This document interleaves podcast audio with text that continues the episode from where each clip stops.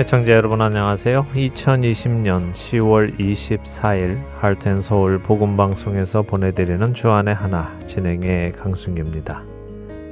지난 한 주도 나의 유익이 아니라 하나님 나라의 유익을 위한 선택을 하며 살아가신 여러분 되셨으리라 믿습니다. 경상북도 안동 지역에는 유교의 예법을 공부하는 유생들이 많았다고 하지요. 근데 그 유생들이 공부를 하다가 출출해지면 하인들을 불러서 제사 실습을 해야 하니 제사상을 차리라고 했답니다. 그리고는 대충 제사를 실습하고는 제사상의 음식들을 먹었다는데요. 이런 모습에서 제사보다 제밥에 더 정신이 있다 하는 말이 유래되었다고 합니다. 말로는 제사 지내는 법을 공부하며 실습을 하겠다고 하지만 사실 속마음은 제사를 공부하는 것이 아니라 출출한 자신들의 배를 채우고자 한 것이지요. 결국 이 말은 마땅히 해야 하는 일에 마음을 두지 않고 사적인 것, 특별히 자신의 유익에만 마음을 두는 것을 빗댄 말입니다. 우리 그리스도인들이야 뭐 더 이상 제사를 지내지 않지만 혹시 우리도 마땅히 해야 하는 일에 마음을 두지 않고 그 일로 얻어지는 유익에만 마음을 두고 있지는 않는지 점검해 보면 좋을 것 같습니다. 첫 찬양 함께 하신 후에 말씀 나누겠습니다.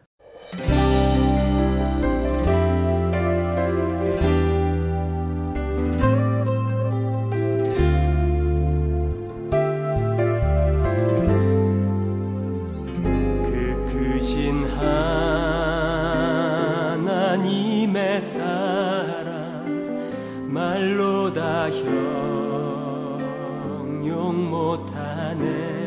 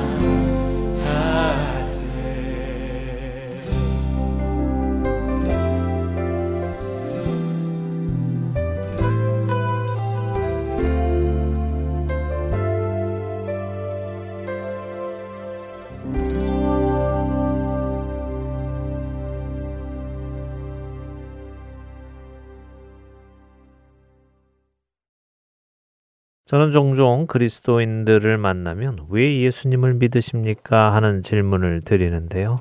여러 가지 대답을 얻게 됩니다. 제가 그리스도인들에게 왜 예수님을 믿으십니까? 라고 질문을 할 때 제가 피하고 싶은 대답이 있습니다. 그것은 천국에 가려고요. 혹은 지옥에 가기 싫어서요 하는 대답입니다. 물론 그 외에도 성공하려고요, 병 나으려고요, 마음의 평안을 얻으려고요 하는 여러 가지 대답도 피하고 싶은 대답들이기는 한데요. 애청자 여러분들은 어떠십니까? 여러분은 왜 예수님을 믿으십니까? 여러분들의 대답은 무엇입니까? 누가복음 17장에서 예수님께서는 이제 십자가를 지시기 위해 마지막으로 예루살렘으로 가시는 여정이 시작됩니다. 누가복음 17장 11절에서 19절의 말씀을 읽어드리죠. 예수께서 예루살렘으로 가실 때에 사마리아와 갈릴리 사이로 지나가시다가 한 마을에 들어가시니 나병 환자 10명이 예수를 만나 멀리 서서 소리를 높여 이르되 예수 선생님이여 우리를 불쌍히 여기소서 하거늘 보시고 이르시되 가서 제사장들에게 너희 몸을 보이라 하셨더니 그들이 가다가 깨끗함을 받은지라. 그 중에 한 사람이 자기가 나은 것을 보고 큰 소리로 하나님께 영광을 돌리며 돌아와 예수의 발 아래에 엎드려 감사하니 그는 사마리아 사람이라. 예수께서 대답하여 이르시되 열 사람이 다 깨끗함을 받지 아니하였느냐 그 아홉은 어디 있느냐 이 이방인 외에는 하나님께 영광을 돌리러 돌아온 자가 없느냐 하시고 그에게 이르시되 일어나 가라 네 믿음이 너를 구원하였느니라 하시더라. 예수님은 사마리아와 갈릴리 사이 곧 그 경계선 근처를 지나가십니다. 다시 말해 유대인이 사는 지역과 사마리아인이 사는 지역의 사이를 가신 것이죠. 그리고 그곳에는 나병 환자들이 따로 나와 거주하는 지역이 있었던 것입니다. 여러분도 아시다시피 나병 환자들은 마을 안에 일반인들과 살지 못하고 따로 나와 살아야 했습니다. 그렇게 따로 나와 살던 나병 환자들이 예수님을 보게 된 것입니다.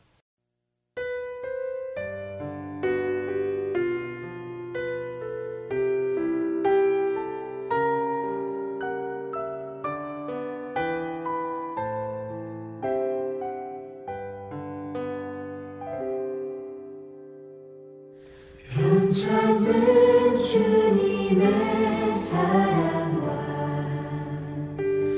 거룩한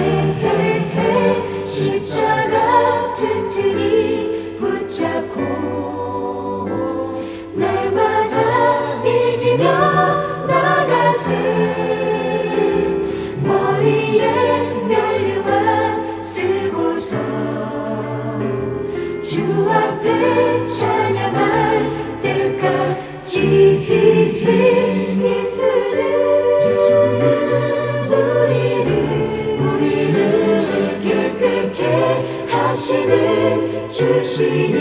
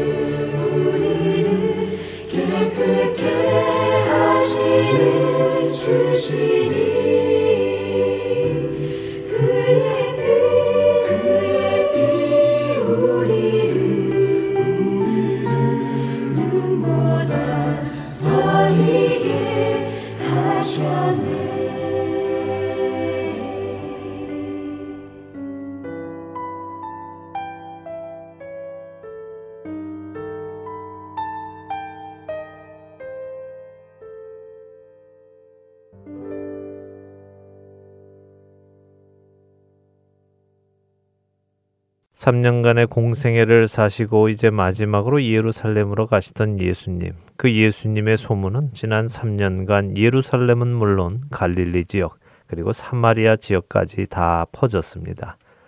그분이 눈먼 자를 뜨게 해주시고 귀먹은 자를 듣게 하시고 나병 환자를 고치시고 중풍병자, 귀신 들린 자, 심지어 죽은 자를 살리시기도 했다는 소문이 백성들 사이에 퍼져 있었지요. 바로 그 예수님이 오늘 사마리아와 갈릴리 사이를 지나가시는 것을 알게 된 10명의 나병 환자들이 있었습니다. 그들은 예수님을 향해 소리 질렀습니다. 예수 선생님이여, 우리를 불쌍히 여겨 주소서. 그들의 마음은 간절했을 것입니다. 수많은 사람을 고쳐주신 저 예수님, 저 예수님께서 나도 불쌍히 여겨주신다면 나도 나음을 입을 수 있을 것이다 하는 믿음이 그들 안에 있었습니다. 그렇기에 간절한 마음으로 그들은 예수님을 불렀습니다. 그런 그들에게 예수님께서는 가서 너희 몸을 제사장들에게 보이라 라고 말씀하십니다. 참 이상하지요? 이 말씀을 잘 생각해 보시기 바랍니다.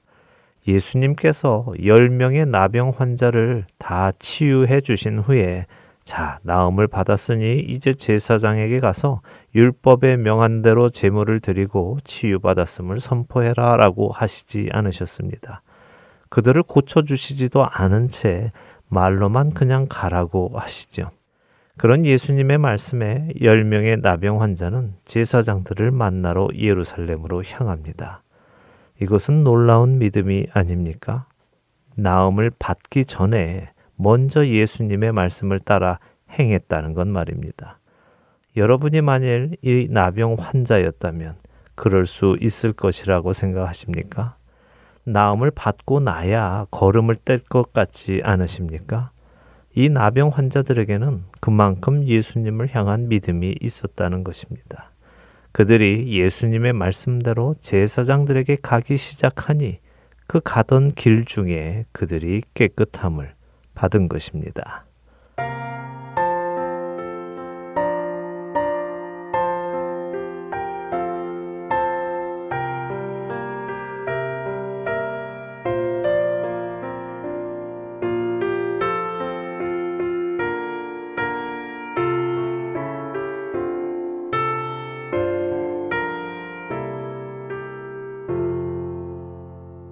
내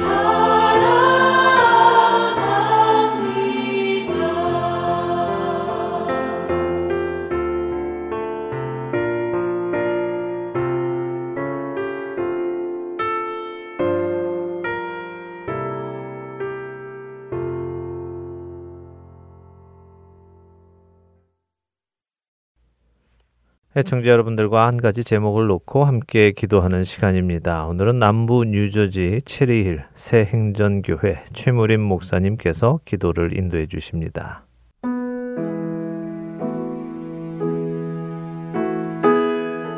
하트앤 서울 애청자 여러분 안녕하셨습니까? 하트앤 서울 1분 기도 시간입니다. 저는 남부 뉴저지 체리힐 인근 지역에 있는 체리힐 새 행전교회를 담임하는 최무림 목사입니다. 오늘은 먼저 에스겔 1장부터 3장까지 내용을 간략하게 말씀을 드리고 함께 기도하기를 원합니다. 에스겔은 제사장 후손이었습니다. 그렇다면 그는 제사장으로서 해야 할 성전에서의 생활을 늘 보고 배웠을 것이라는 것을 알 수 있습니다. 그리고 드려지는 모든 제사가 하나님을 향한 제사라는 것을 배울 수 있었고 예루살렘 성전에서 하나님이 함께 하시는 것을 그는 알았을 겁니다. 그런데 바벨론이라고 하는 나라가 예루살렘을 함락시키고 건강하고 똑똑한 고관들의 자녀들과 수많은 사람들을 포로로 잡아갔습니다. 에스겔은 약 25살 정도의 바벨론으로 끌려갔을 것으로 보입니다. 그리고 약 한 5년이 지난 30살 무렵에 유브라데스 강 지류인 그발 강이라고 하는 강가에서 하나님의 엄청난 모습으로 그와 함께 하심을 보게 됩니다. 그리고 하나님의 말씀을 듣게 됩니다. 예배를 드리려고 하면 예루살렘 성전에 가서 드려야 된다는 그런 생각이 있었을 것입니다. 그런데 그곳에 포로로 잡혀간 그 그발강가에 임하신 하나님의 모습은 에스겔에게는 대단히 놀라운 사건이었을 겁니다. 그 위에 하나님의 말씀을 들은 에스겔은 하나님의 백성들에게 가라고 해서 그 백성들이 있는 곳으로 갔습니다.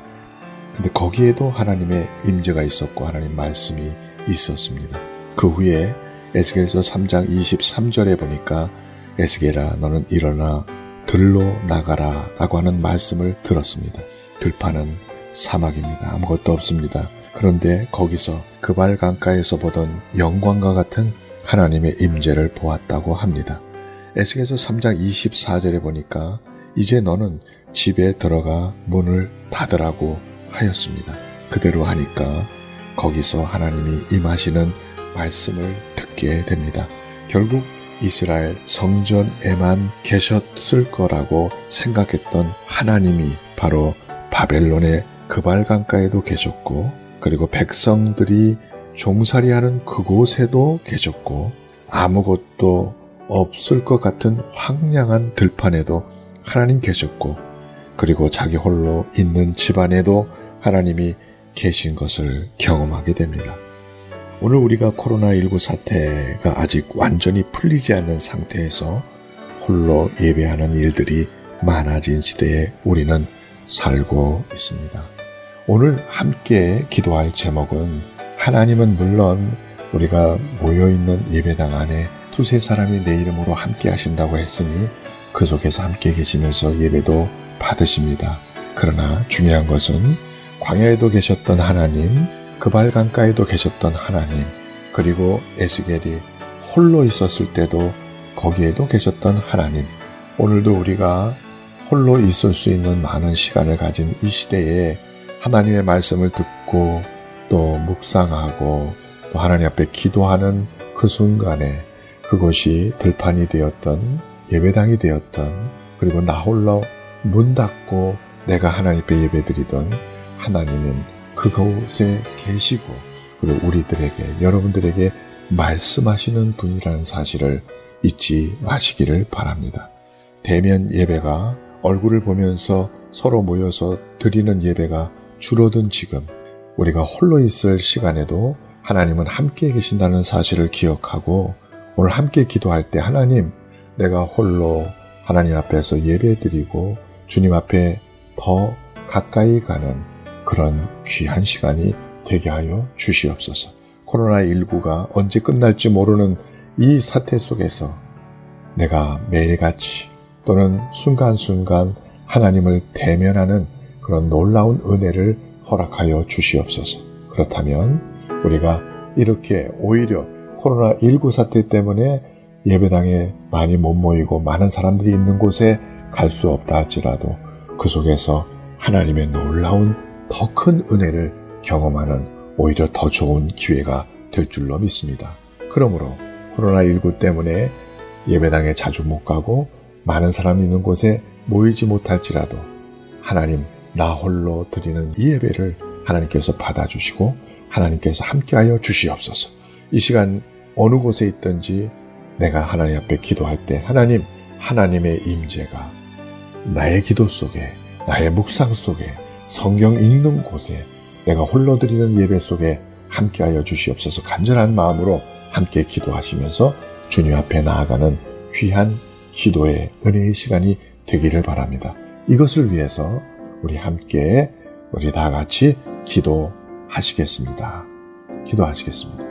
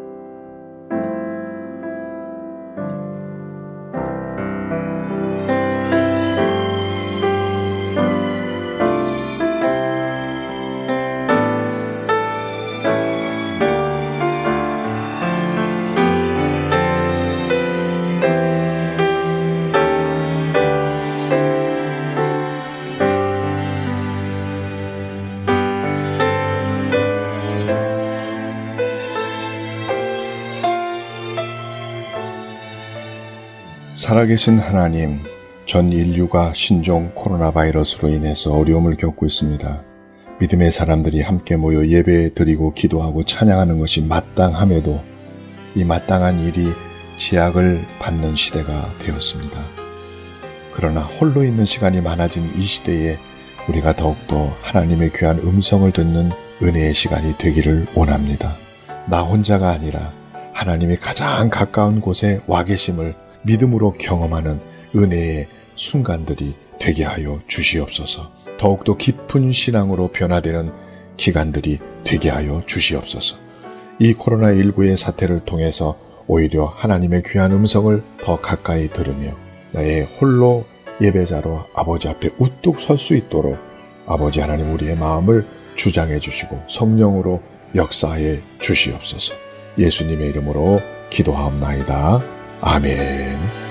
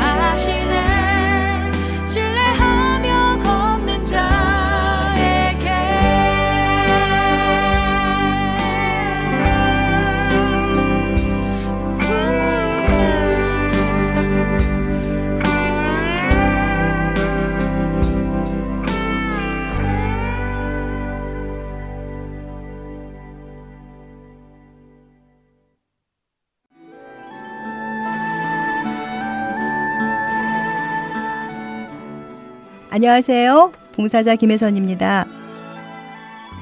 매주 금요일마다 CD를 각 지역으로 배송해 드리는데요.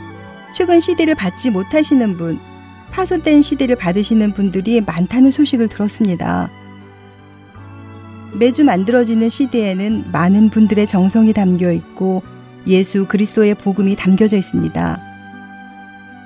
CD가 잘 전달이 되지 않을 때 저희 또한 마음이 너무 아픈데요. 혹시 CD를 받지 못하셨거나 부서진 CD를 받으셨을 때에는 저희에게 연락을 주세요. 사무실 전화번호 602-866-8999입니다.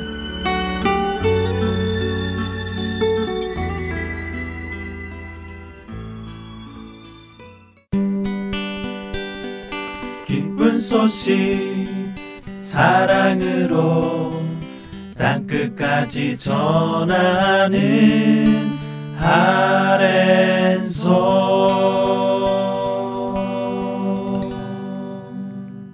계속해서 함께 읽는 계시록으로 이어드립니다.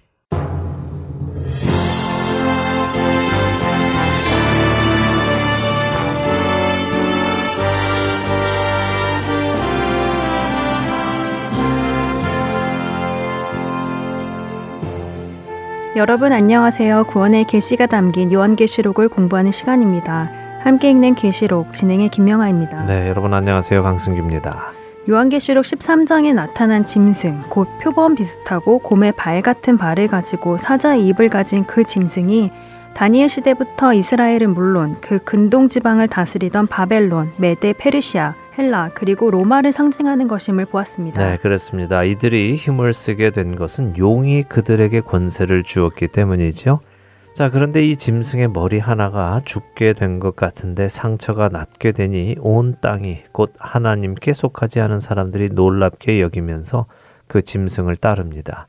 이 짐승의 머리 하나는 다니엘서에서 보았을 때 그 짐승이라는 제국에서 나오는 왕을 뜻했습니다. 네, 열불은 그 나라에서 일어날 열 왕이고 또 다른 왕이 하나 나올 것이라고 다니엘 7장 24절이 말씀하셨죠. 네. 그가 하나님을 말로 대적하고 성도들을 3년 반 동안 괴롭힐 것이라고 기록되어 있었습니다. 그렇습니다. 이렇게 죽은 것 같다가 다시 살아나는 것은 그들이 하나님과 예수님을 흉내내는 것이라고 말씀드렸죠. 그리고 그들의 흉내는 계속되었습니다. 용이 짐승에게 권세를 주니 사람들이 용과 짐승에게 경배하며 하나님께 가야 할 찬양, 곧 누가 이분과 같으냐, 누가 능히 이분과 더불어 싸울 수 있느냐 하는 찬송이 용과 짐승에게 갔습니다. 이렇게 교만해진 짐승이 다니엘서와 요한계시록 모두가 과장되고 신성 모독을 말하는 입으로 42달, 곧 3년 반 동안 하나님을 비방하고 성도들을 비방하고 성도들과 싸워 이긴다고 기록하고 계시죠. 또한 각 족속과 백성과 방언과 나라를 다스리는 권세도 받았다고 합니다. 자, 이때 누가 이 짐승에게 경배한다고 기록되어 있었죠? 어린 양의 생명책에 창세 이후로 이름이 기록되지 못하고 이 땅에 사는 자들이 다 그 짐승에게 경배한다고 기록되어 있죠. 네, 그리고 성경은 우리에게 분명하게 말씀하십니다. 귀 있는 자들은 들어라. 사로잡힐 자는 사로잡힐 것이고 칼에 죽을 자는 마땅히 칼에 죽는 일이 생기니 성도들의 인내와 믿음이 바로 이때 필요하다라고요. 자, 이 말씀이 성경이 우리에게 하시는 가장 중요한 말씀이라고 지난 시간에 말씀드렸습니다. 네, 세상이 성도를 유혹하고 미혹하고 협박하고 심지어 죽인다 하더라도 흔들리지 않고 끝까지 믿음을 지켜야 한다는 그 말씀이 바로 성경이 우리에게 하시려는 말씀이라고 하셨어요. 네. 또 예수님도 그렇게 말씀하셨고요. 맞습니다. 누구든지 자기 목숨을 구원하고자 하면 잃을 것이고 누구든지 예수님을 위하여 자기 목숨을 잃으면 찾을 것이다 하는 것이 예수님의 말씀이었죠. 결국 이 말씀을 하시기 위해서 성경은 우리에게 그렇게 많은 양을 할애하시는 것입니다.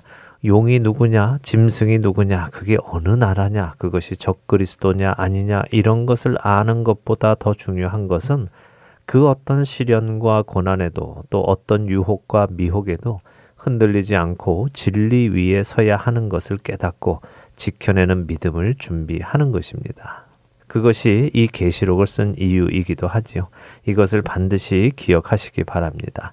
자, 이제 요한계시록 13장 나머지 부분을 읽도록 하겠습니다. 13장 11절부터 18절 읽고 오늘 또 이야기를 나누죠. 네, 요한계시록 13장 11절부터 18절입니다. 애청자 여러분들도 성경을 펴시고 함께 읽으시기 바랍니다. 11절부터 읽겠습니다. 내가 봄에 또 다른 짐승이 땅에서 올라오니 어린 양 같이 두 뿔이 있고 용처럼 말을 하더라. 그가 먼저 나온 짐승의 모든 권세를 그 앞에서 행하고 땅과 땅에 사는 자들을 처음 짐승에게 경배하게 하니 곧 죽게 되었던 상처가 나은 자니라. 큰 이적을 행하되 심지어 사람들 앞에서 불이 하늘로부터 땅에 내려오게 하고 짐승 앞에서 받은 바 이적을 행함으로 땅에 거하는 자들을 미혹하며 땅에 거하는 자들에게 이르기를 칼에 상하였다가 살아난 짐승을 위하여 우상을 만들라 하더라. 그가 권세를 받아 그 짐승의 우상에게 생기를 주어 그 짐승의 우상으로 말하게 하고 또 짐승의 우상에게 경배하지 아니하는 자는 몇이든지 다 죽이게 하더라. 그가 모든 자, 곧 작은 자나 큰 자나 부자나 가난한 자나 자유인이나 종들에게 그 오른손에나 이마에 표를 받게 하고 누구든지 이 표를 가진 자 외에는 매매를 못하게 하니 이 표는 곧 짐승의 이름이나 그 이름의 수라. 지혜가 여기 있으니 총명한 자는 그 짐승의 수를 세어 보라. 그것은 사람의 수니 그의 수는 666이니라. 드디어 그 유명한 666이라는 숫자가 나오는군요. 네, 정말 말도 많은 숫자지요. 네, 함께 살펴보겠습니다. 11절에 보니까요, 또 한 짐승이 등장합니다. 13장 1절에서 요한이 본 짐승은 바다에서 나왔습니다. 그렇죠? 그리고 그 짐승은 우리가 다니엘서를 통해 지중해를 중심으로 생겨났던 제국들이었음을 보았습니다. 그런데 이번에 나오는 짐승은 바다가 아니라 땅에서 나옵니다. 그러네요. 이 다른 짐승은 땅에서 올라오네요. 무슨 의미일까요? 언뜻 떠오르지 않는데요. 예, 땅은 믿지 않는 사람들의 물이라고 오늘 시작에도 말씀을 드렸죠. 그러니 땅에서 나오는 이 짐승은 사람의 무리에서 나타난다고 볼 수 있겠지요. 사람을 지칭하는 것으로 보입니다. 그런데 그의 모습이 어떻습니까? 어린 양 같이 두 뿔이 있고 용처럼 말을 한다고 하네요. 네, 어린 양 하면 우리는 자연히 누가 생각이 납니까? 예수님이 생각나죠. 네. 아, 그럼 또 예수님 흉내를 내는 것인가요? 네, 그런 것처럼 보입니다. 예수님은 하늘에서 오셨지만 이 짐승은 땅에서 나오지요. 어린 양 같지만 뿔이 있습니다. 예수님은 오셔서 하나님 아버지께서 가르치신 것만 말씀하셨다고 요한복음 8장 28절에서 말씀하시죠. 또한 진리의 성령님도 오시면 스스로 말씀하시지 않고 들은 것만 말씀하신다고 같은 요한복음 16장 13절도 말씀을 하십니다. 그러니 예수님이나 성령님이나 모두 하나님 아버지처럼 말씀하시죠? 음, 그러니까 짐승도 그 흉내를 내느라 용처럼 말하는 것이군요. 그렇죠. 또한 동시에 그가 하는 말이 용처럼 거짓을 말하는 것도 포함을 하고 있겠죠. 자, 잠시 성령님에 대해 요한복음에서 예수님께서 하신 말씀을 생각해 보기 원합니다. 방금도 요한복음 16장 13절을 제가 인용했는데요. 요한복음 16장 13절과 14절 전체를 한번 읽어 주시겠어요? 네, 요한복음 16장 13절과 14절입니다. 그러나 진리의 성령이 오시면 그가 너희를 모든 진리 가운데로 인도하시리니 그가 스스로 말하지 않고 오직 들은 것을 말하며 장래일을 너희에게 알리시리라. 그가 내 영광을 나타내리니 내 것을 가지고 너희에게 알리시겠습니다. 네, 자, 예수님의 말씀에 의하면 성령님이 오시면 어떤 일을 하십니까? 성도들을 모든 진리 가운데로 인도하시고 스스로 말하지 않으시고 들은 것을 말씀하시고 장래일을 알려주시고 예수님의 영광을 나타내신다고 하시고 예수님의 것을 가지고 성도들에게 알리실 것이라 하시는데요. 네, 그렇습니다. 성령님이 오셔서 하시는 일은 예수님의 것을 가지고 예수님을 드러내시고 성도들에게 예수님께 집중하게 하시는 일입니다. 그런데 이 짐승이 12절에 보니까 하는 일이 무엇입니까? 먼저 있던 짐승의 모든 권세를 행하고 땅과 땅에 사는 자들을 처음 짐승, 곧 죽게 되었다가 상처가 나은 자에게 경배하게 한다고 하죠. 그러네요. 이번에는 성령님의 흉내를 내는군요. 네, 계속해서 흉내를 내고 있습니다. 그런데 잘 보세요. 하나님은 성부, 성자, 성령, 삼위일체의 하나님이십니다. 그런데 이 악의 세력도요. 용, 바다에서 나온 짐승, 땅에서 나온 짐승이 삼위일체를 흉내내고 있습니다. 아, 그렇군요. 셋이 서로를 막 추켜 세우고 경배하게 하고 하는군요. 네. 또 뿐만 아니지요. 13절에 보니까 선지자들의 흉내까지 냅니다. 엘리야 선지자처럼 불이 하늘로부터 땅에 내려오게 하네요. 맞습니다. 그러나 지난 시간에도 말씀드렸듯이 모세가 보여주는 이적과 애굽의 마술사들이 보여주는 이적은 급이 다릅니다. 그렇지만 사람들은 이런 이적의 미혹을 당합니다. 더군다나 용과 두 짐승이 힘을 합쳐서 자신들을 경배하게 하니 많은 사람들이 이것이 하나님의 일이라고 착각할 수도 있지요. 우리 시대에도 많은 사람들이 이단에 빠져 있습니다. 또 성령의 사역이라고 따라다니면서 이적과 기적을 쫓기도 합니다. 그러나 많은 경우 그런 사역이 하나님의 성품, 성령님의 성품과는 거리가 멀기도 하지요. 그래서 우리는 잘 분별해야 하는 것입니다. 왜냐하면 사탄은 자신을 광명의 천사로 가장하기 때문이죠. 고린도 후서 11장 14절과 15절 한번 읽어 보시겠습니까? 네, 고린도 후서 11장 14절과 15절입니다. 이것은 이상한 일이 아니니라 사탄도 자기를 광명의 천사로 가장하나니 그러므로 사탄의 일꾼들도 자기를 의의 일꾼으로 가장하는 것이 또한 대단한 일이 아니니라 그들의 마지막은 그 행위대로 되리라. 네.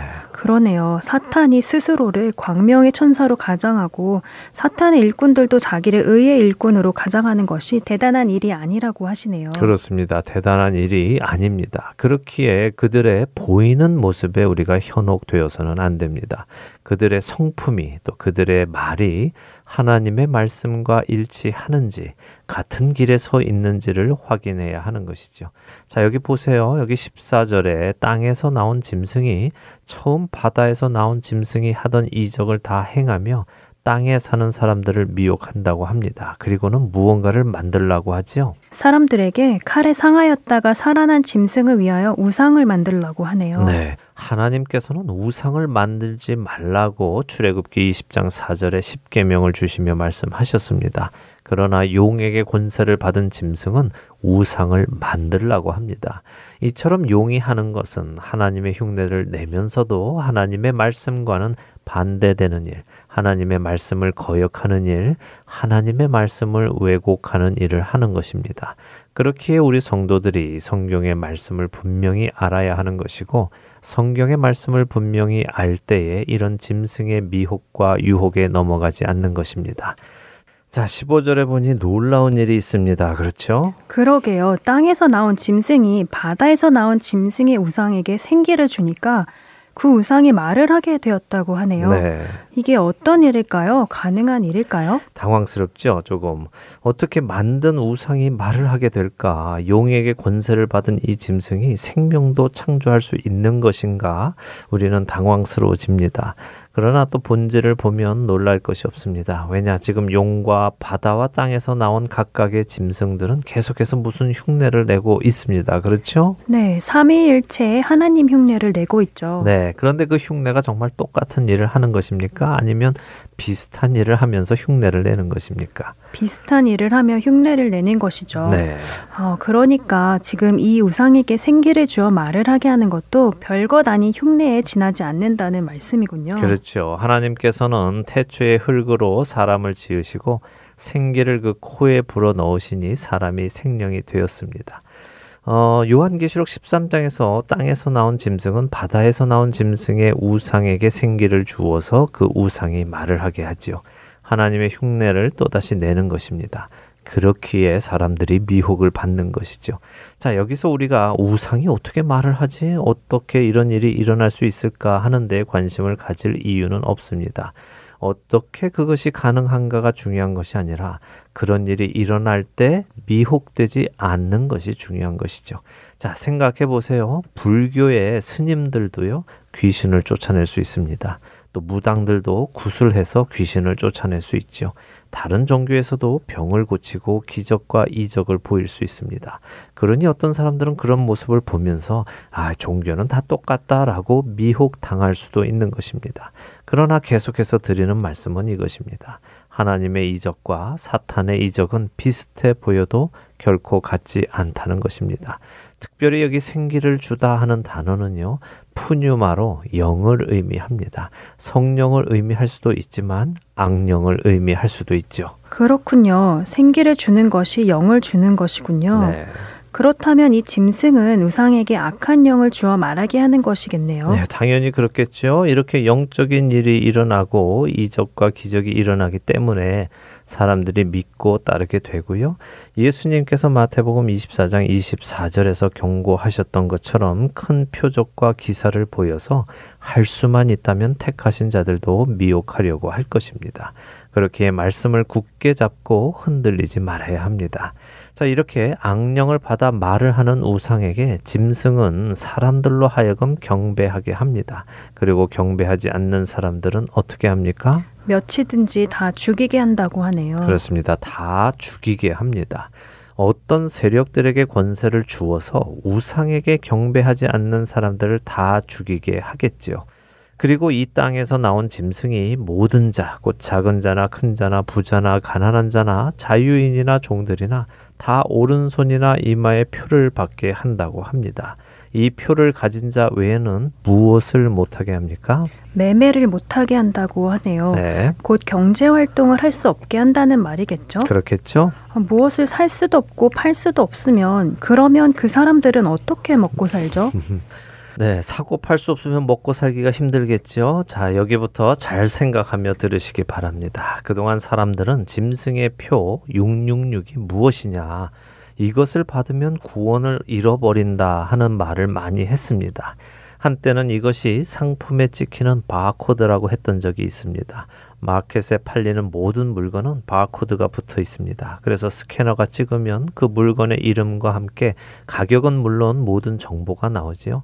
그래서 매매를 못한다 하는 것을 바코드 없이 장사를 할 수 없다고 이해하면서 바코드를 찍으면 안 된다고 주장하던 때가 있었습니다. 그러나 그것이 사실입니까? 오늘도 우리 그리스도인들은 여전히 마켓에 가서 물건을 삽니다. 또 장사를 하는 분들도 물건을 파시죠.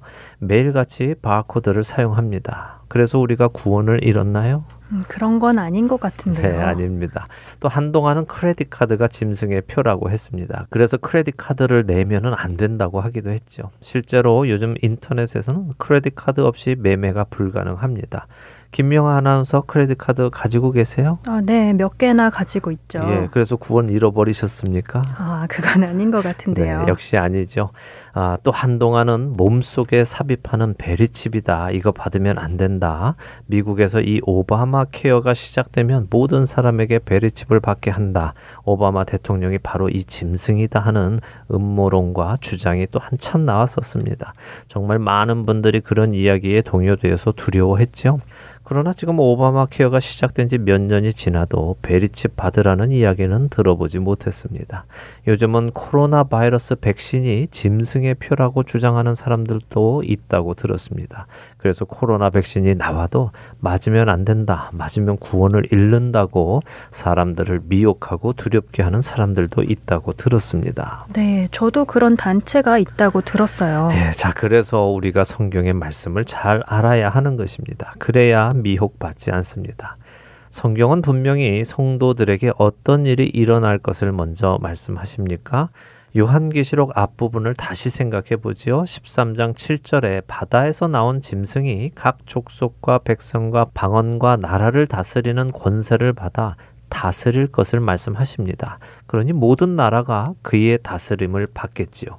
그러나 8절에 어린 양의 생명책에 기록된 사람은 그 짐승에게 경배하지 않고 땅에 속한 자들, 믿지 않는 자들은 그 짐승에게 경배한다고 했습니다. 이렇게 성도들이 그 짐승에게 경배하지 않으면 어떤 일이 일어난다고 했죠? 사로잡혀가고 칼에 죽기도 하죠. 그렇습니다. 잡혀갈 사람은 잡혀가고 죽임을 당할 사람은 죽임을 당합니다. 하나님의 계획 안에서 그렇게 된다는 거죠.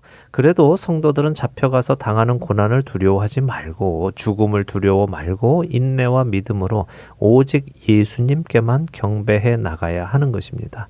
자, 그러면 죽임당한 성도들 말고요. 잡혀갔던 성도들이 남아 있겠지요. 이번에 땅에서 나온 짐승이 우상을 만들고 또 경배하게 합니다. 이번에 경배하지 않으면 어떻게 합니까? 다 죽이게 하죠. 그렇습니다. 자, 그러면 누가 살아남겠습니까? 믿음을 버리고 짐승에게 경배하거나 짐승이 만든 우상에게 경배하는 자들이 살아남겠죠. 바로 그거죠. 짐승이나 우상에게 경배하는 자들이 살아남을 것입니다. 이들은 누구에게 속했을까요? 바로 그 짐승과 우상에게 속했겠지요. 그들에게 경배하는 자들이니까 말입니다. 반대로 이들에게 경배하지 않는 자들은 누구를 경배하는 자들입니까? 삼위일체 하나님이요. 그렇습니다. 너무 당연하죠. 그러니 하나님께 속한 자들은 하나님 나라의 인치심을 받습니다. 이미 요한계시록 7장 그리고 9장에서 우리는 보았습니다. 천사들이 하나님의 종들의 이마에 인을 치는 장면이 7장에도 나오고 9장에서 다섯 번째 나팔이 불릴 때에 무적에게서 나온 황충이 하나님의 인침을 받지 않은 사람만 해야 하는 것도 우리는 보았습니다. 반대로 하나님 나라의 인침을 받지 못한 사람은 어떻게 되겠습니까? 하나님을 경배하지 않고 짐승과 우상에게 경배하는 자이니까 짐승의 인침, 곧 그의 표를 오른손에나 이마에 받게 되는 것이죠. 자, 분명히 생각해 보고 답을 해보세요. 짐승에게 경배를 하는 사람이어서 짐승의 표를 받는 것입니까? 아니면 짐승의 표를 받으니 짐승에게 경배를 하는 사람이 되는 것입니까? 짐승에게 경배를 하는 사람이니까 짐승의 표를 받는 것이죠. 맞습니다. 표를 받으니 구원을 잃는 것이 아니라요. 이미 구원을 얻지 못하는 사람이기에 이미 하나님의 구원을 거절한 사람이기에 예수님의 십자가를 부인한 사람이기에 짐승에게 경배하는 것이고요. 그렇기 때문에 표를 받는 것입니다. 제발 뭘 받으면 구원을 잃는 것처럼 착각하지 마시기 바랍니다. 여러분 각자가 여러분의 삶 속에서 성령님의 인도하심을 받으며 예수님의 십자가에 의지하여 하나님 앞에서 살아가신다면 여러분은 이미 하나님의 인치심을 받았습니다. 고린도후서 1장 21절과 22절은 하나님께서 우리를 그리스도 안에서 기름 부으시고 인치시고 보증으로 우리 마음에 성령을 주셨다고 말씀하십니다.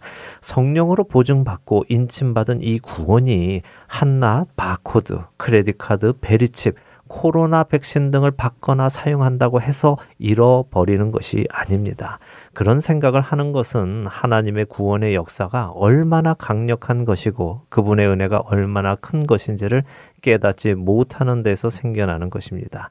그러니 이런 것 저런 것 받아도 되나 안 되나 걱정하지 마시고요. 내 마음에 하나님 외에 다른 것을 섬기는 마음이 있는가 없는가 그것을 점검하시기 바랍니다. 결국 많은 분들이 구원을 어떤 천국행 티켓 같은 것으로 생각했었기에 다른 티켓을 받으면 그 티켓이 무효가 되나 안 되나 그런 걱정을 했던 것 같습니다. 네. 하지만 중요한 것은 주님을 향한 나의 마음, 두 마음을 품고 있는가 아닌가가 중요한 것인데 말이죠. 네, 참 좋은 말씀 하셨습니다. 두 마음을 품은 자는요, 결코 천국을 얻을 수 없습니다. 한 사람이 두 주인을 섬길 수 없지요. 오직 주님만을 사랑하고 섬기는 자는 짐승의 표를 받을 일이 없습니다. 그러니 본질에 집중하시기 바랍니다. 본질은 짐승의 표가 아니라 내가 누구를 경배하는 자인가 하는 것입니다. 네, 그것이 본질이네요. 내가 누구를 경배하는 자인지 늘 점검하는 우리가 되어야 하겠습니다. 함께 읽는 계시록 마칠 시간이 되었네요. 한 주간도 주님만 경배하시는 여러분 되시기 소망하며 함께 있는 계시록 마치도록 하겠습니다. 저희는 다음 주에 다시 찾아뵙겠습니다. 안녕히 계십시오. 안녕히 계세요.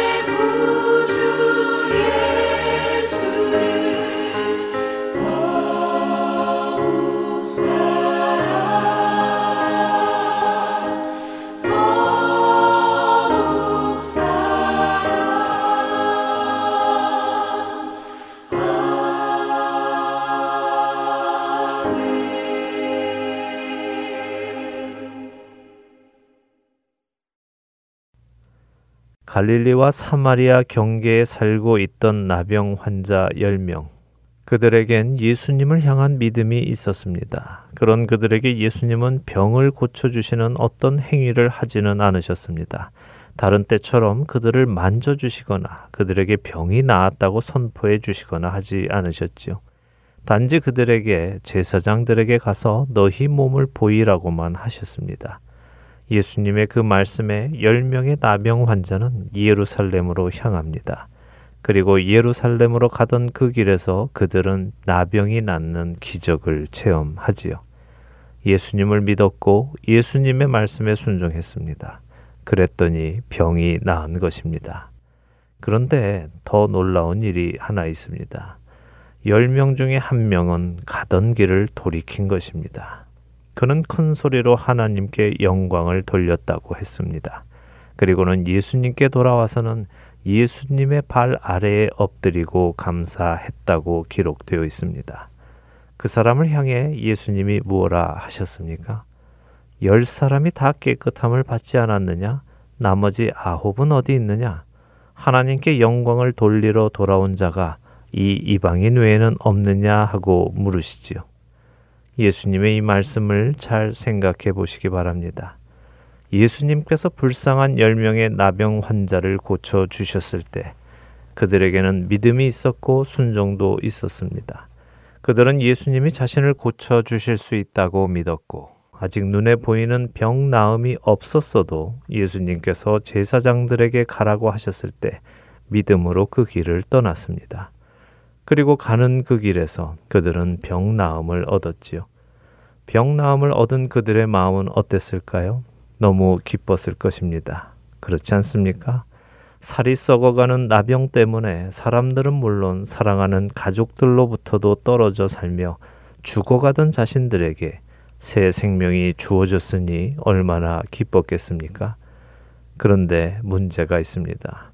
그들에게는 예수님을 믿은 이유가 자신들의 병 나음을 얻기 위함이었다는 것입니다.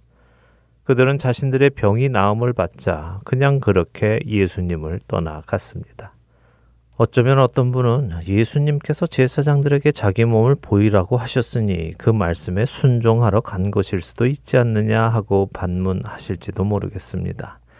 만일 그들이 그랬다면 예수님께서는 예수님의 말씀에 순종하기 위해 제사장에게 간 그들을 향해 그들이 어디 있느냐 하고 되묻지 않으셨을 것입니다. 하나님께 영광을 돌리러 예수님께로 다시 돌아오는 것이 당연한 일이었음을 예수님의 말씀 속에서 우리는 알 수 있지요. 사랑하는 할텐 서울 복음 방송 애청자 여러분. 예수님께서 모든 기적과 이적을 아픈 자들과 귀신 들린 자들에게 보여주신 이유는 이를 통하여 예수님이 누구시고 하나님이 누구신 것을 깨닫고 주님 앞으로 나아오게 하시기 위함이었습니다. 예수님께로 더 가까이 나아오게 하시는 것이 목적이었던 것입니다. 다시 한번 누가복음 17장 나병 환자들을 생각해 보십시오. 그들에게는 믿음이 있었고 순종의 행동도 있었습니다. 그래서 나음도 얻었습니다. 그런데 그들은 예수님과 가까워지는 것을 놓쳤습니다. 우리는 우리의 삶 속에서 많은 기도와 간구를 드립니다. 주님, 이것 들어주세요. 저것 들어주세요 하며 기도합니다. 하나님께서 여러분의 그 기도에 응답해 주신 후에 여러분들과 하나님의 관계는 어떻게 되었습니까? 여러분은 나병을 치유받은 사마리아인처럼 예수님 앞에 나아가 더 경배하게 되셨습니까? 예수님의 임재로 더 가까이 가게 되셨습니까?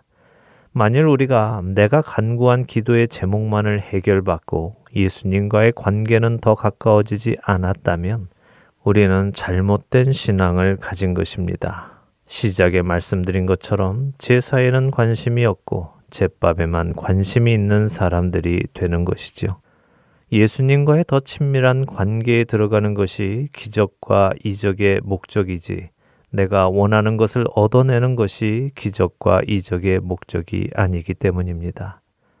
여러분은 왜 예수님을 믿으십니까? 천국에 가시고 싶어서입니까? 그렇다면 그 목적은 잘못된 것입니다. 우리가 예수님을 믿는 이유는 그분이 우리를 먼저 사랑하셨기 때문입니다. 그래서 우리도 그분을 사랑하게 되었기 때문이어야 합니다. 우리가 천국을 가려는 이유는 지옥에 가기 싫어서가 아니라 나를 사랑하는 주님이 그곳에 계시고 내가 사랑하는 주님이 그곳에 계시기 때문입니다. 예수님께서 말씀하신 가장 큰 계명은 무엇입니까? 예수께서 이르시되 내 마음을 다하고 목숨을 다하고 뜻을 다하여 주 너의 하나님을 사랑하라 하셨으니 이것이 크고 첫째 되는 계명이요 마태복음 22장 37절과 38절의 말씀입니다. 주님을 사랑하기에 모든 일을 행하는 우리가 되기 원합니다. 그분을 통해 무언가를 이루려거나 얻어내려는 것이 아니라 이미 우리에게 모든 것을 주신 그분을 온전히 우리의 마음과 목숨과 뜻을 다하여 사랑하는 우리가 되기를 간절히 소망합니다. 저와 여러분의 평생에 주님만을 깊이 사랑하시는 은혜가 늘 함께 하시기를 소망하며 오늘 주안의 하나 여기에서 마치도록 하겠습니다. 함께 해주신 여러분들께 감사드리고요. 저는 다음 주 이 시간 다시 찾아뵙겠습니다. 지금까지 구성과 진행의 강순기였습니다. 애청자 여러분, 안녕히 계십시오.